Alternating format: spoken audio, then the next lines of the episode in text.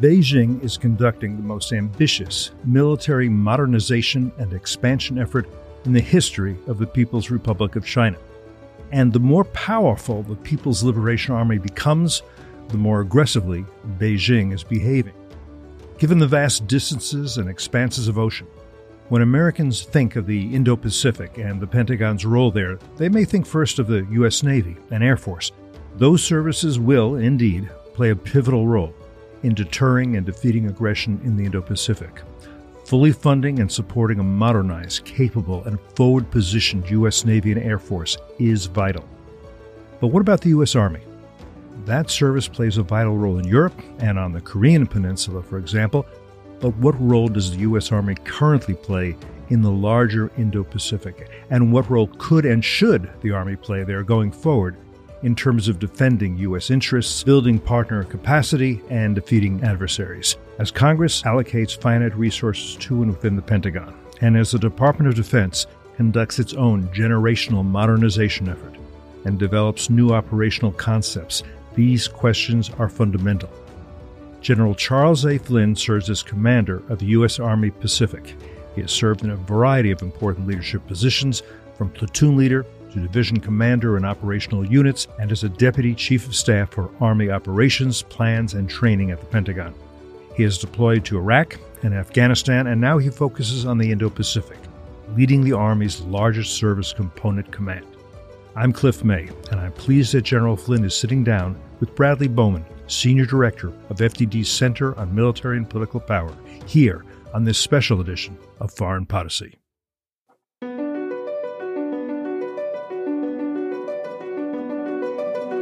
Either the U.S. enforces some rules in the world or there are Every no U.S. rules. president has tried to diminish tension with Russia, has reached out to the Russians. Most of those have failed, especially when Vladimir Putin became the leader. They're still killing guys who joined the jihad in 1979 or 1980 or 1981 who are still in the We game. are seeing a ramp up in North Korean cyber capabilities over the last decade. Iran is basically putting forth these claims of nuclear innocence, that they are doing nothing wrong, that there are no violations, and that's just factually not correct.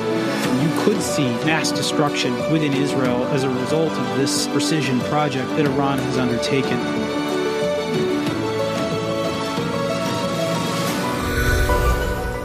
General Charles Flynn, I really appreciate you taking the time to sit down and talk with me. Well, thanks, Brad. I appreciate you uh, you uh, putting this together, and uh, I'm thankful to you and your team for allowing us uh, an opportunity to have a conversation about this important matter out here in the Pacific.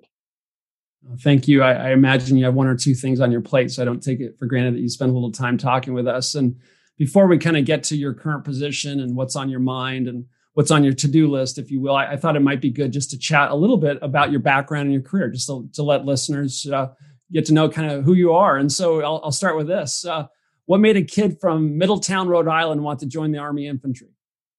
Well, you know, my father uh, was drafted in 1943, and I'm one of nine. I was the eighth of nine, five boys and four girls. And I just often remember he and my uncle Frank, who was a uh, Naval Academy graduate. And so when our families got together, you know, there were these great stories about their uh, service. Um, and I just often remember my father saying when I was young that in 1941, he was a sophomore in high school. And they really all knew what they were going to be doing in 1943. And so I think that that service, uh, or when he graduated from high school, I think that that sense of service that my father and my mother, who uh, for 20 years uh, moved uh, our her their nine children around um, to various camps, posts, and stations across the globe. Um, I think that uh, had a had a huge impact on me. Uh, both my my father and my mother, and uh, that discussion in summer vacations or around the dinner table, or just a sense of service. And so, um, so I went off to the University of Rhode Island, and they had an ROTC program. I, I would admittedly say that I was a bit of a reluctant cadet uh, not really sure uh, what I wanted to do. A lot of my friends were, you know, getting business degrees in the 80s, and so there was uh, a lot to do that. But I also didn't have a rubber nickel to get through college, so it was kind of helpful for me to, uh, you know, to to hundred dollars uh, a month back then paid my rent, so I was pretty happy about being able to get through college on a um, on a thin dime. So, um, but yeah, you know, I I got in, got uh, got serving, and um, I found the people to be really uh, wonderful. And I guess when I looked up when I was a junior officer and I saw some mid-grade and senior leaders that uh, I worked for, and at the time, senior leader was like a company commander and a battalion commander.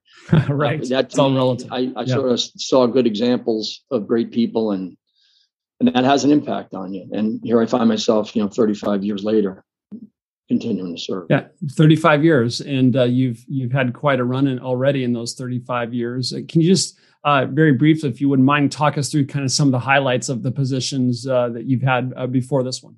Yeah, so I mean, I, I have been fortunate to you know command at at every level. I guess it was uh, I commanded two companies as a captain, one in the 82nd, one in uh, the Ranger Regiment at Second Ranger Battalion. So the sum total of my time commanding as a as a captain uh, was 45 months. So that's very different being able to, you know, basically command two companies for about 20, 22 months apiece.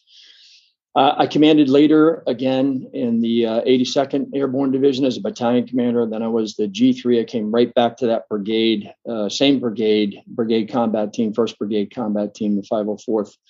Um, really, because we were on um, the conveyor belt in the middle of Iraq and Afghanistan and, and putting those units back together uh, as we were converting to a, a, a, modular formation from the Army of Excellence and, mm. of course, deploying all off uh, in those years. Uh, I will jump back in time a little bit. From 97 to 2000, actually, was an assignment that I had here as a major in the 25th Infantry Division. I was the chief of yeah. operations, then I was a battalion three, then I was a brigade three. And I tell you this because um, the impact that that uh, assignment had on me the first time, particularly with the mm. senior leaders uh, in the 25th Infantry Division and U.S. Army Pacific, I don't think I realized at the time the impact that it did have on me. Yeah. And I'll come back to that in a minute.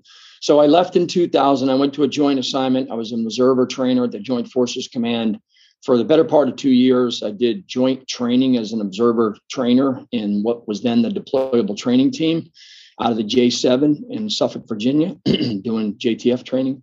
And I then, um, and then 9 11 happened. Mm. And essentially from 2002 as a battalion commander until 2014, um, I was doing what most of the Army was doing, which was going back and forth to Iraq and Afghanistan. I bring right. that up, Brad, because I came back out here in 2014 um, as the division commander of the 25th Infantry Division uh, as uh, on the front end, if you will, of the what was then the uh, pivot to the Pacific uh, under the Obama yeah. administration. Right. And I stayed here from 14 to 18 as the division commander, and then I was the deputy commanding general of this headquarters that I get the honor to be able to command today. And then I returned uh, I went to Washington, D.C. to be the G357 of the Army. And then I find myself back out here in 2021 and I say that because I will uh, often refer back to the gap between really 2000 and 2014, where I was mm. in the mm. Middle East. And I mm. recognized in 14 that, boy, did I have a lot to learn because a lot had changed out here in the Pacific. Right. But I also am thankful that I have the continuity of experiences from my time in the late 90s to, to 2000 and then from 2014 until today, because I really have been staring at this problem uh, since uh, since 2014, and that uh, and I've had the fortunate opportunity to have multiple assignments out here, um, and so um, I'm I'm uh, I guess I'm I'm blessed with a little bit of perspective on uh, what's yeah. unfolding right now in the region and what's unfolding uh, really globally as a result of yeah you know, as, as we talk about the threats in the region here in a second, it seems to me that perspective that you're describing is is very valuable. You mentioned the 25th Infantry Division. I was a, a as a, a young lieutenant in the uh, year of our Lord 1996 to 99 in 225 Aviation at Wheeler Army Airfield. Oh, wow. So, uh, well, then our paths uh, yeah, crossed because yeah. I lived at Wheeler. From, there you go. There you go. so I, yeah you're a slightly higher rank than than I. I was a major. I was. I was just. A, okay. just a, you know, you I was a chief your, of ops. Your, your careers have been a bit longer and more prestigious than mine, but I thought I'd mention that. And then also, um, you know, mentioned the 82nd Airborne, and just for listeners, right? You served as the, uh, if I'm not mistaken, General, the, the uh, G3 operations officer in the 82nd Airborne Division. You also deployed to Iraq, as you mentioned, support of Iraqi freedom, and and the commander of the First Brigade Combat Team, 82nd Airborne Division, and of course, listeners will know that in the news right now, elements of the 82nd are headed to Europe, and uh, what a what a historic and great uh, division that is that every American should be proud of. And if I'm not mistaken, I believe you wear that 82nd Airborne patch on your right shoulder. I do, I do. Yep, I've yeah. commanded. Uh, uh, with the exception of division command, I commanded a company there, commanded a battalion there, commanded a brigade there, and I was the deputy commanding general for operations there as a one star. So yeah. Held held a lot of time there in uh, yeah yeah. they cut they talk about the Bragg mafia that you know once you get in there they don't let you go. Somehow you escaped that orbit. I don't know how you did that well but, i think uh, i was on that conveyor belt like i said from from 2000 to 2014 but then there uh, I, I came here and yeah. uh, you know I, and candidly i think the army uh, it was a good decision to, to put me yeah. here. I did have yeah. you know the the experience and i don't say that you know in a braggadocious way yeah, yeah. to say that no. I had the experience as a major, and uh, it was very, very helpful to come back here as a major general with that perspective, yeah. particularly at that time. So, General, with your permission, I'd like to kind of transition to your current uh, portfolio, if you will. You know, so for listeners who may not be familiar with how the Army or the Department of Defense or combatant commands are organized, what is U.S. Army Pacific, and, and what are your responsibilities as commander? Yeah. So U.S. Army Pacific is a theater army. This is a key point. This, uh, this is a key point. It's a theater army, and it has primarily four functions. Uh, its first function is as a Army Service Component Commander. So we man, train, equip, and organize on behalf of the Secretary of the Army under her Title 10 authorities and we do that for the forces in Korea. We do that for forces in Japan, Guam, Alaska, Hawaii, and for some forces at Joint Base Lewis McChord on the West Coast.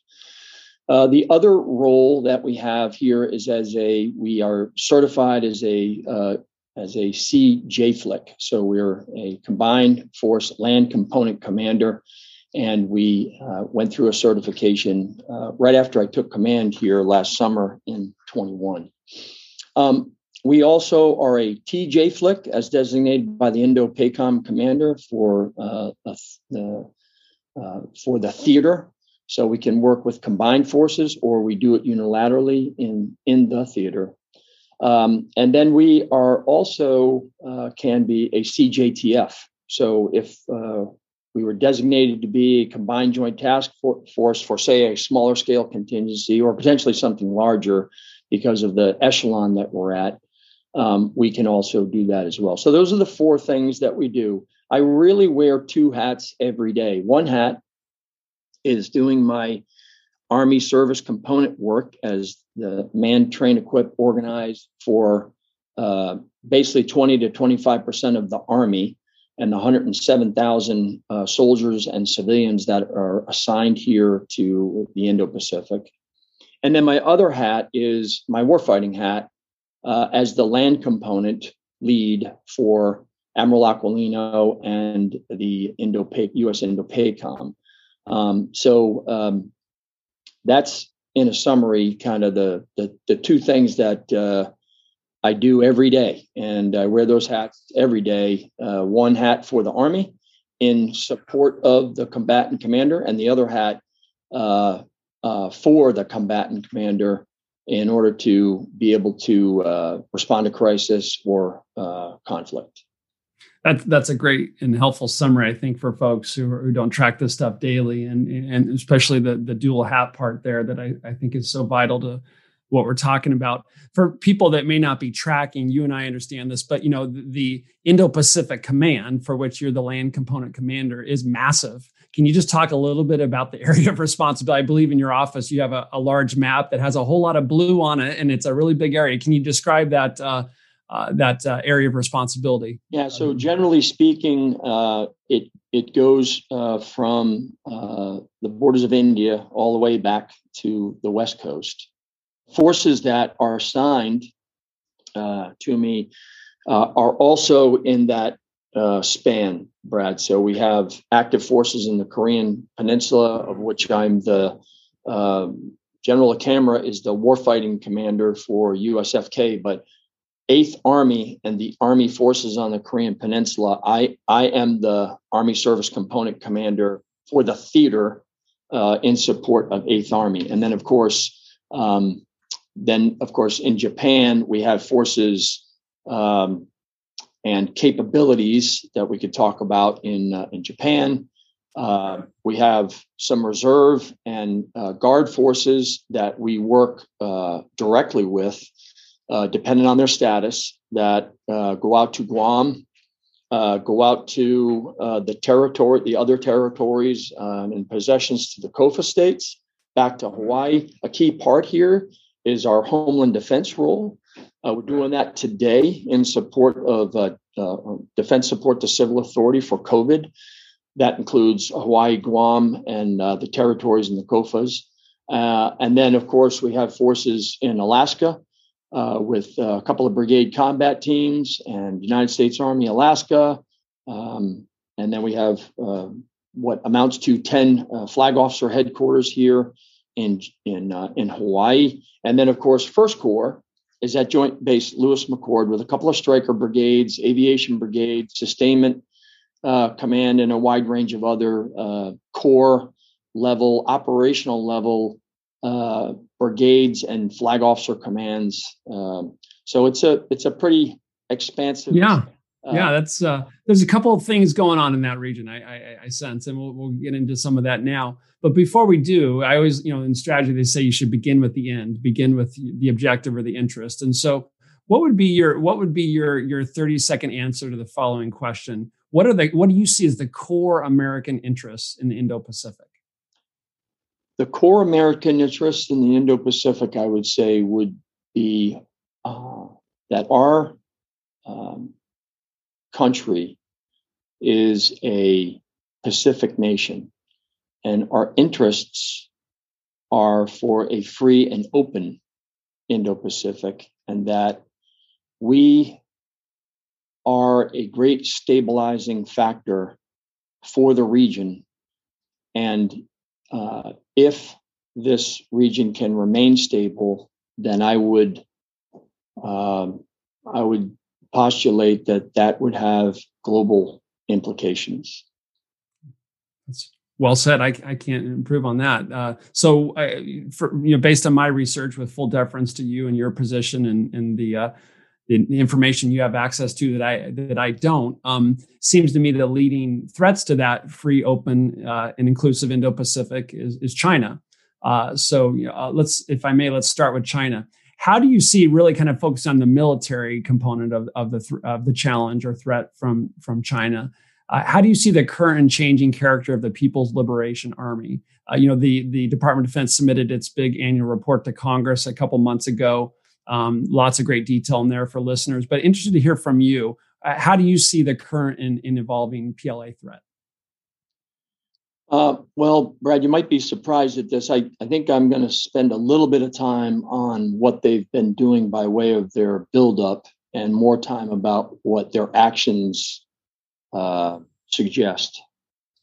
So, uh, because I think it's probably well known the uh, arsenal that they have uh, designed, modernized, and upgraded over really the last 30 years. This is not something that just has happened in the last four or five years or even 10. It's been ongoing for a couple of decades.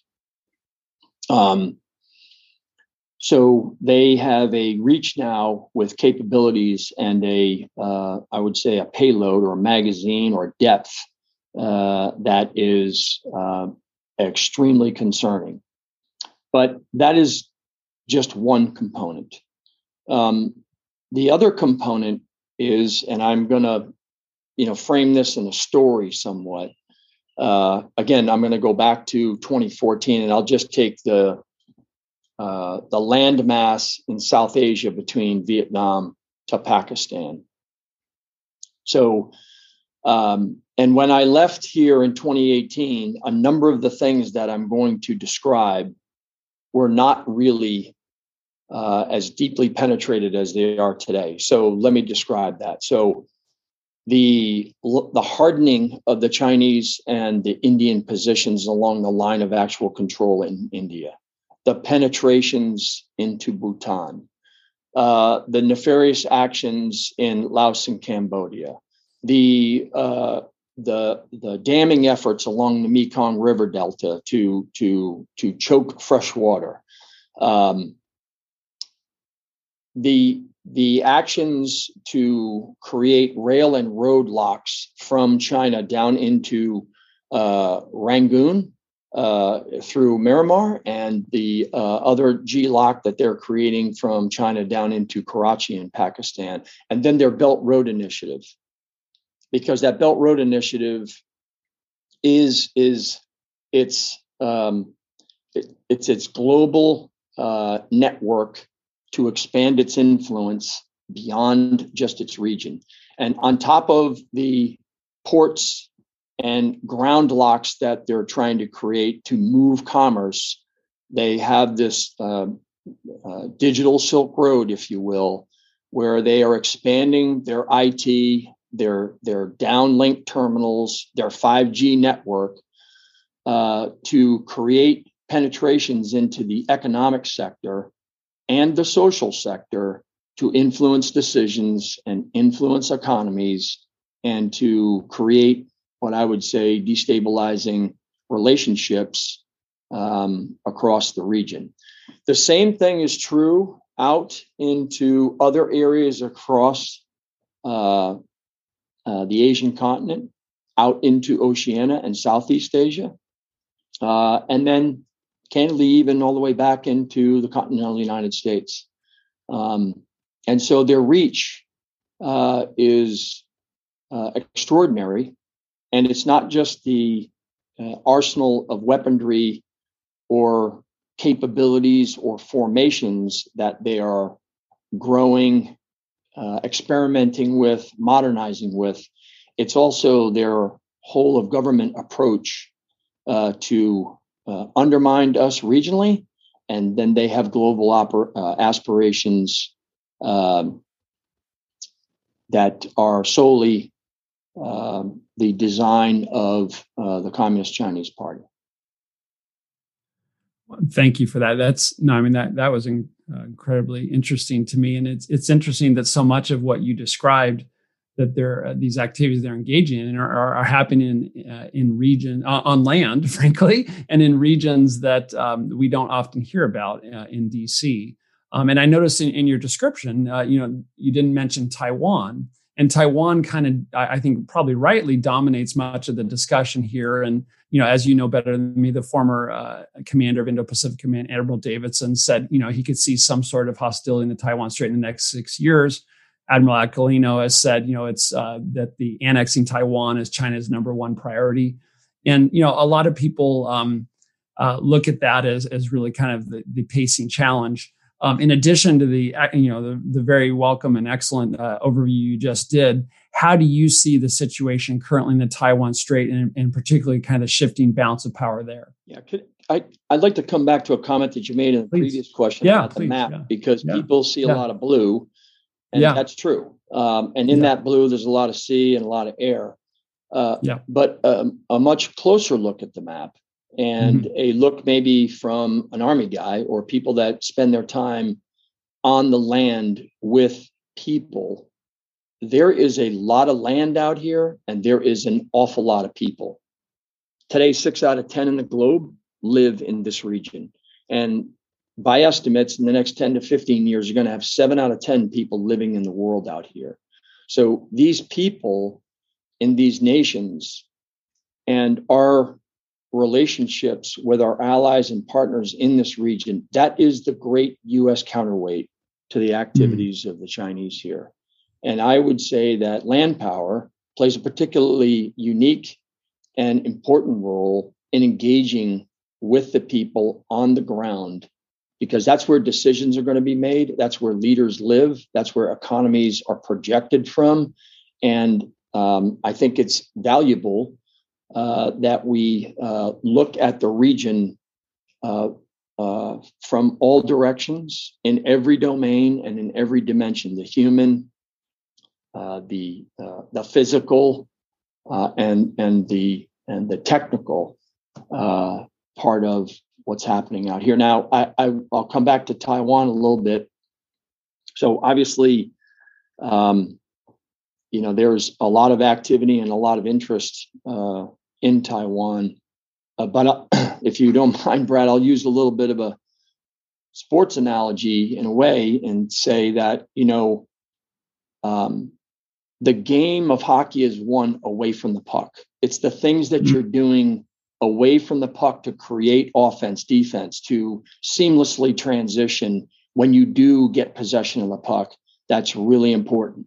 And I think that the INDOPACOM commander um, and our team out here is trying to, um, we're trying to get puck possession, but we're also trying to play away from the puck.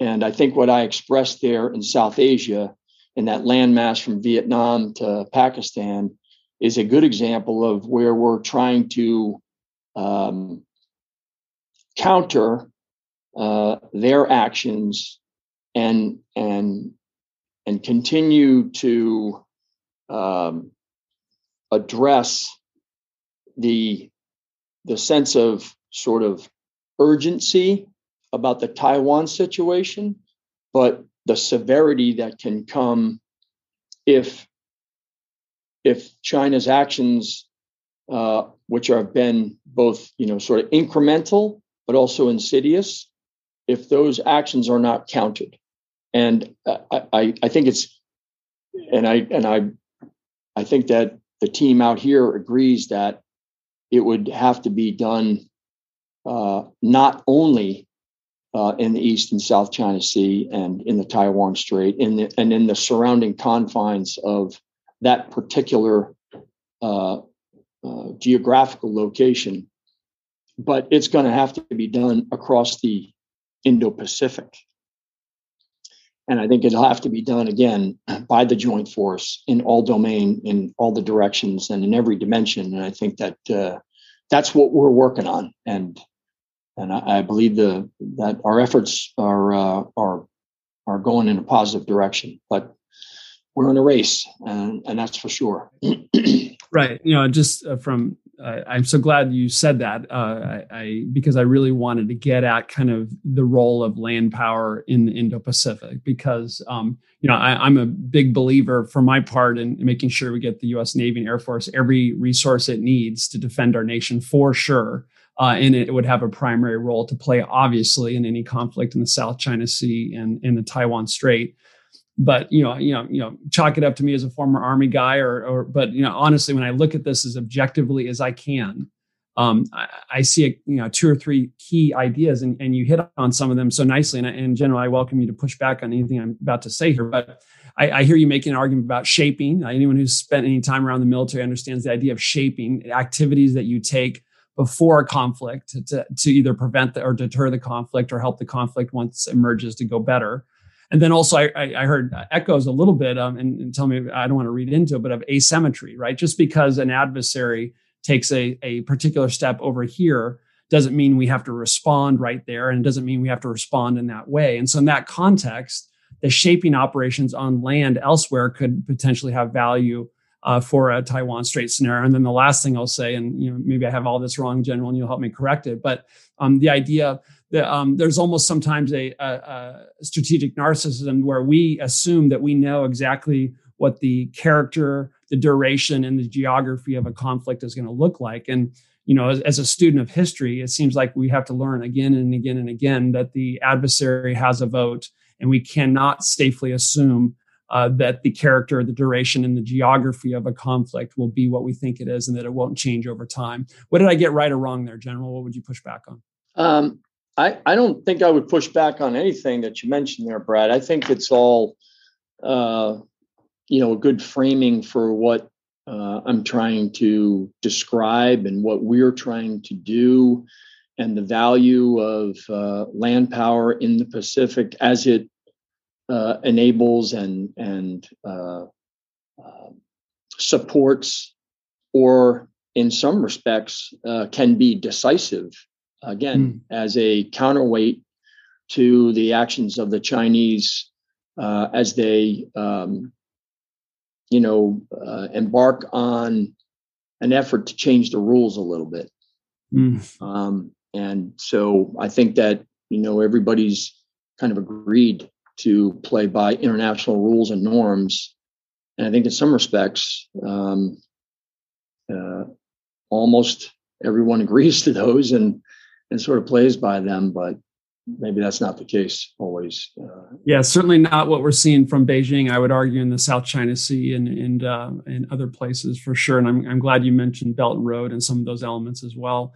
Um, so, uh, General, moving to kind of more specifically about kind of zeroing in on the, the role of land power in the Indo-Pacific, seems to me, just from afar and, and looking at this, that what the joint force uh, uh, perhaps most needs, I don't want to overstate it, state it, but what it most needs both now and in the future for some of the scenarios we're looking at, the, the joint force most needs from the Army is air and missile defense, logistics, and long range precision fires. Those, those feel to me like the, the, the three things that the in terms of deterrence and, and winning conflicts uh, that the joint force most needs. Do you do you agree with that? Do I have those kind of those big three right? And and what's your assessment of what the Army can currently provide in, in some of the uh, you know Army Futures Command cross functional team efforts underway to make sure that we're we're providing the joint force the air and missile defense and long range precision fires capabilities that it needs from the Army? So um, yes, we do. Uh, uh, we do need to provide those to the joint force, uh, but we also need to provide more and can provide more at scale for campaign quality, joint integrated, um, multinational um, operations. So let me let me pull on that a little bit, Brad, and take that uh, and and explain to you maybe a little bit about what we're doing out here. So, first of all, back to the uh, the, the area of responsibility, area of operations. I think it's important, and I hope I tried to describe earlier, right? That if we think about this as you know the place being the Indo-Pacific, the adversary uh, of which there are multiple adversaries here, because we're spending a lot of time talking about China, but you have uh, North Korea is awfully busy here recently. Um, and then you, of course, you also have the Russians that are are playing here and in the Arctic. So they're not just uh, active um, today in the European theater; they're also active out here in the Indo-Pacific. So again, so understanding the place, understanding the adversary, and then understanding the adversary's capabilities, I think, is an important part of this.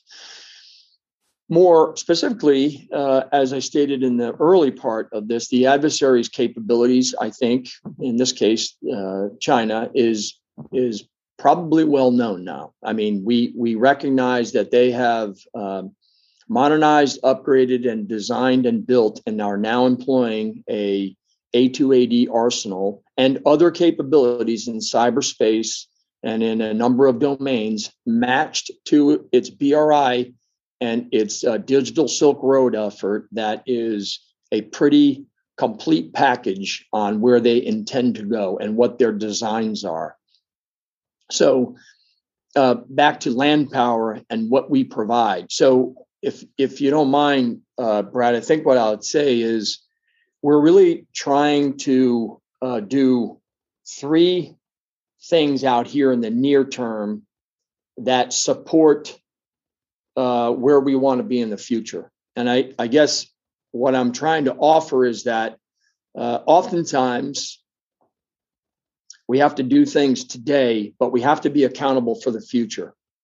And what we're trying to put in place is things out here in a 2B posture in support of Admiral Aquilino and Indo-PACOM that um, is about the future. It's about being ready today, but it's also about being in a position to be able to counter uh, the, the adversary and the adversary's capabilities in this region. So let me tell you what at least the Army's contributions of that are in the near term. And there's a number of things here that I'll try to unpack. So the first part of it is um, they've had an initiative at uh, Indo Pacific uh, Command for a number of years called PMTEC, Pacific Multinational Training and Experiment Capability.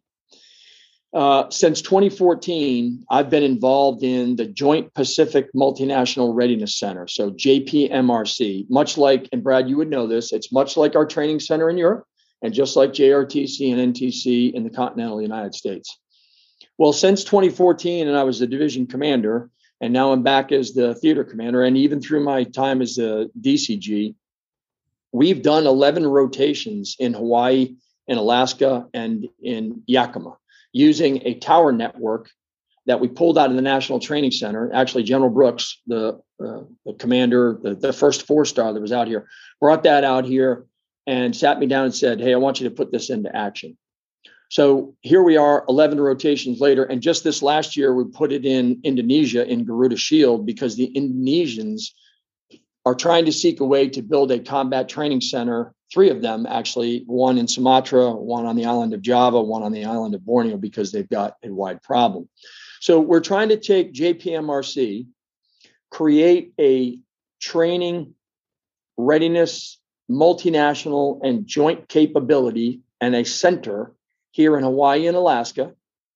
Why hawaii and alaska? Well because we have enormous capability in both locations. We have brigade combat teams we have divisions we have a corps headquarters at Joint Base Lewis McChord.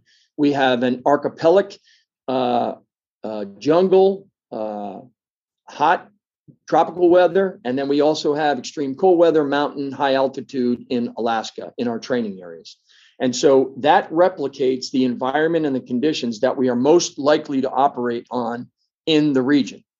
And so, what we're trying to do with Joint Pacific Multinational Readiness Center is to build readiness train with our joint partners. And by the way, each of our bases in Alaska, Hawaii, and Joint Base Lewis McChord are co located with joint assets air, naval, special operations. So we can build these adaptive joint force packages and project them into the region.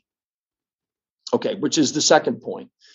We are trying to advance Operation Pathways. It used to be, again, this was something that uh, that General Brooks and, and I started in 2014, Pacific Pathways, now Operation Pathways. In the early days, we were going out to three countries and coming back instead of paying for that transportation bill to go back and forth. His guidance to me was I want you to go out and I want you to go to three countries and come back in three months. And so now what we're doing though is we're projecting using pathways we're projecting our forces into the region to say to stay inside the second island chain and even inside the first island chain and on the Asian continent for greater for at least 6 months if not greater than 6 months with army forces in motion accessing our army preposition stocks that are uh, in the region. We are applying uh, exercise related construction dollars so we can uh, assist our allies and partners with things that they need uh, improved in their training areas airfields warehouses ranges roads etc and then from that we increase our readiness because what we're doing out there is we're conducting a series of tactical actions that solve operational and strategic challenges and and through the projection of operation pathways in support of the 2b posture that admiral aquilino has that we are trying to improve our posture in locations not just in korea and uh, south korea and in japan but in southeast asia in oceania and in the western corridor central corridor of uh, the aor and then the third leg of this um, Brad, is to conduct a series of experiments while we're exercising. My guidance to, to my team here is that we should be in every exercise, there should be experiments, and in every experiment, we should be exercising. So, what we're trying to do is determine what are the areas integrated air missile defense, long range fires, uh, joint logistics, uh, uh, command and control, um, engineering, uh, port opening, uh, contracting, um, the application of our Army pre-position stocks that are on the ground or afloat, the exercise related construction dollars that we do inside of each one of our exercises, and then the backbone of all this being the network and the network for not just US and joint forces, but also a mission partner environment to open gateways up so we can make sure that we can do collaboration, planning, coordination, and synchronization with our allies and partners in the region.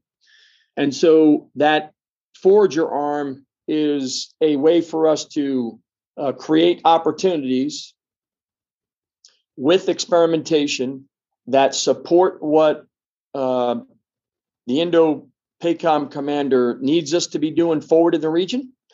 And then also some of those service capabilities through integrated air missile defense network, long range precision fires, logistics, and command and control protection that we can bring into the region um, and, and really do a couple of things. I think we build readiness, uh, we deny the PRC key terrain, we increase the capabilities of the joint force, and we increase the confidence in the allies and partners in the region because it's an investment in them and an investment uh, in the things that we uh, seek to achieve. So there's there's benefits for both. One one story, I guess I'd say I touched on it earlier, but when when countries uh, and and when countries are uh, trying to build, for example, I, I used Indonesia trying to build a combat training center we know how to do that, Brad, right? I mean, we've been doing that for decades. And it's a live, virtual, and constructive um, environment. And it has, you know, OPFOR, a real OE. You have an outside set of eyes to give you feedback. And I think the number of the armies in the region, whether it's humanitarian assistance, disaster relief, peacekeeping operations, counterinsurgency, or conventional operations that they want to learn how to do these things, they turn to the Army because we know how to do training centers. Uh, we know how to do the academics. We know how to do the planning. We know how to do the staff X's. We know how to do the TTXs, and then we know need then we know how to do the force on force field training exercises where you learn and you learn at a junior level so that when you become more senior, those experiences are woven into your professionalism. So one of the things that you said, one of the threads in what you said that I uh, I think is so valuable is that a lot of folks, you know, working in and around Congress in the Beltway in DC, um, we focus a lot on hardware, right? Ships and aircraft and, and tanks and weapons, and that's fundamental, of course, as you know better than me. But you know those things are useless, right? Unless uh, uh, service members, soldiers know how to uh, how to employ them and that's where as you know from firsthand experience that's where the training and the exercises come in. So when i look at the pacific deterrence initiative for example i see a lot in there about exercises and infrastructure and that seems so appropriate to me. And and everything you were talking about was was in that lane. And you also talked about multinational uh, working with with partners. And so kind of a, a two maybe lightning round question here. One is one of the debates here in dc is about to what degree do we need to forward position american forces you know, do we have base them in the United States or do we base them forward alongside allies and partners a little bit closer to the to the threat and to the challenges? Um, so that um, so interested in any kind of general thoughts or specific thoughts you have about the value of forward position forces, and then anything quickly you might want to say about uh, the Quad countries. For listeners, we have Australia, Japan, and India, and you asked to make up the Quad. My sense is that if we're going to deter aggression from Beijing over the long term, we have to have progressively uh, closer mill to mill relations with those three countries. And um, so I guess two questions there value of forward position forces in your mind, and what are we doing currently with quad countries and training, and what more could we do? Yeah. Um, so, um, so l- let me try to frame it sort of this way, like answering what land power, especially the Army, brings in conflict. I, I, I sort of gave you those three um, efforts that are underway right now and have been underway for a number of years. Again, I just I had the continuity of the command and the region to be able to pull those things and I'd say just advance them almost to a 2.0 stage. But um, I think that uh, we uh, can provide by forward position forces, uh, we want to extend the problem set in time to give greater indicators and warnings to the National Command Authority. And I think that we can do that with ground based sensors, people, and things to be able to identify when things are moving in the region in the place with the adversary and the adversary's capabilities that give us a uh, an understanding of what is happening with the ground order of battle and ground um, capabilities uh, that the Chinese have. And so I think that that is very helpful. Um, I I'm going to advocate uh, what my service secretary talked about because I thought it was uh, really good. It was to your earlier question. I mean, I think the Army is the linchpin service out here because uh, we can provide things like an, an advanced integrated air missile defense, network modernization, logistics, long range precision fires from ground based capabilities. Um, and I could go on and on. Engineering, uh, uh, Army preposition stocks. The other thing that, the second thing that uh, is linchpin or a capability of the linchpin uh, land power uh, service is C2. We can provide C2 at scale. I mean, a, an Army division and an Army Corps and a theater Army can scale up very rapidly with command and control. We plan, synchronize, coordinate, and integrate joint international and interagency capabilities literally overnight. We've been doing it for the last 20 years uh, with one hand tied behind our back. I mean, we know how to do that business. Um, three is sustainment. We have a theater Army sustainment command here, two star general. And so to be able to coordinate joint logistics from Transcom, from DLA into the theater and sustain the joint force uh, is enormously important. Uh, King, I think, is quoted the Navy Admiral saying, I don't know what MacArthur's talking about with logistics, but I want some of it. And so that's something that you know the Army can provide. Um, long range precision fires, uh, Brad, you you know, I mean, you know the things that we're working on. Actually, it's interesting. We're working on this with the with with the Navy and the Marine Corps, right? Because we we we all know the value of what mobile, protected, uh, lethal land-based uh, attack uh, capabilities can provide. And then the fifth one is homeland defense. We defend the homeland.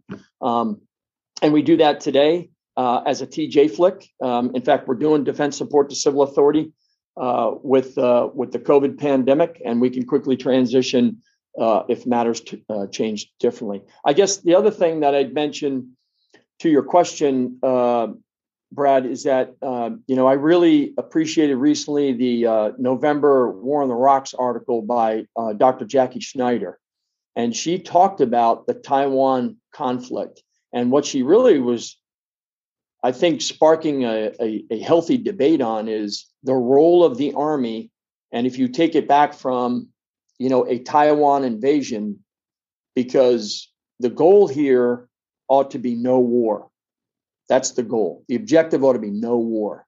But in order to create conditions for no war, we have to win the deterrence. And we have to do that without fighting, which is the essence of the art and science of what we're doing here. And I think that uh, the role that land power can play by being forward and by being either there dynamically, um, rotationally, or even permanently uh, in those three states, getting back to the, the heart of your question, um, I think we need to be able to do all three of those have dynamic presence, have rotational presence, and have permanent presence. And I think we're working on that in various locations across the region to improve our posture, to improve our position, to be able to close faster and be able to extend the problem uh, on the adversaries. Extend it in time in the early part, Brad, and then expand it, right? Like I said, all domain, all direction, all dimension. That's great. Thank you. Any, any quick, as we move to close here in a minute, any quick comments on um, what more we could do in training and exercising with Japan, Australia, India? I mean, we're doing a lot already. What more? Where, how can we take that to the next level? Uh, so I think we're doing some great work in in uh, in India and training with them, particularly with the Security Force Assistance Brigade. Uh, I'm going to Australia here. I don't want to get out ahead of that, but I think there's some great things on the horizon. We do some great training with the Australians now. Uh, we had a great exercise down there, at Talisman Sabre in 21. I think 23 is going to even be better. Um, they, as you are probably aware, they just bought you know 3.5 billion dollars worth of M1 tanks. Um, so, you know, there's no tank force greater than uh, the U.S. Army. Um, and so I think that there's some work that we can do together to help them as they form up their uh, their tank regiments.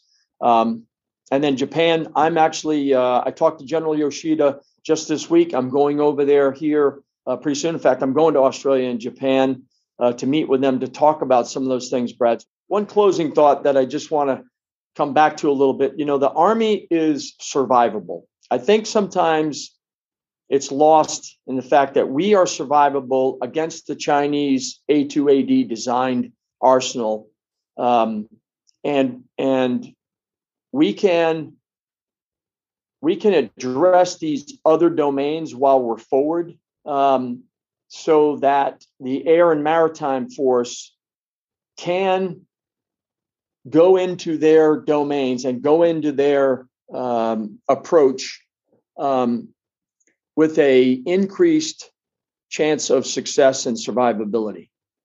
Um, so air and maritime, along with Army ground power or land power, provides really just almost a third leg of that stool that presents dilemmas to China and to Russia and to other adversaries that I think that's where we add value, right? We can be forward, we can see, sense, and understand. We can share those observations and share that sense of what's actually happening in the region on the ground. And that improves their survivability, that improves their success. Um, do we have to be mobile? Yes. Do we have to be dispersed? Yes. Do we have to apply camouflage? Yes. Do we have to have protection of our signatures? Absolutely. Are we designing capabilities to do that? Yes. But one thing that they've designed in their A2AD arsenal is they've designed it primarily to defeat air and maritime forces and to degrade, disrupt, and defeat space and cyber capabilities. And I think it's not designed to defeat land forces. And land forces, if positioned in the right locations, provide an asymmetrical advantage to the joint force that only land power provides at scale and in campaign quality, joint integrated, multinational fashion. General Think, I know you got to run here in a second. Last question from me. Uh, it's a two parter, forgive me. What do you need that you don't have? And what do you think Americans, our allies, our partners, and potential adversaries need to know about the uh, soldiers that you lead? What do you need that you don't have? And what do you need people to know about the soldiers you lead? And that last part's deliberately a softball, but I want to give you the chance. Um, I could use a, a, few more dollars in exercising. That's why I'm so uh, excited about what uh, I saw in PDI. I'm, I'm, I'm thankful actually that uh, Congress and, and others have seen the value in being forward, exercising, building relationships, rehearsing, um, and creating uh, a counterweight to the actions of the Chinese in the region. I think our greatest currency is our values. And that is expressed best in the eyes uh, of a soldier on the ground working with other soldiers who are um, really the security diplomats, if you will, out doing all of that work uh, on behalf of uh, of our nation. Our that's our greatest currency right there is when they're out operating because they're uh, they're an expression of uh, American values, and uh, they're they're there for the good of the country. They're also there for the good of the allies and partners, and I think that that's an enormously strong message um, that you get with land power, and you get it. Uh, it's durable, it's lasting, it's persistent, and we're in uh, we're in these countries every day. Um, we're we're not temporal. Um, we're we're there in many of them uh, permanently or semi permanently uh, as a stabilizing factor to help them. And if we help them, then that helps all of us. Well said, General. Well, thank you sincerely for your decades of service to our country and in uniform and what you continue to do. I really enjoyed this conversation. I've, I've learned a lot, and uh, thank you again. Thank you, Brad. Have a great day.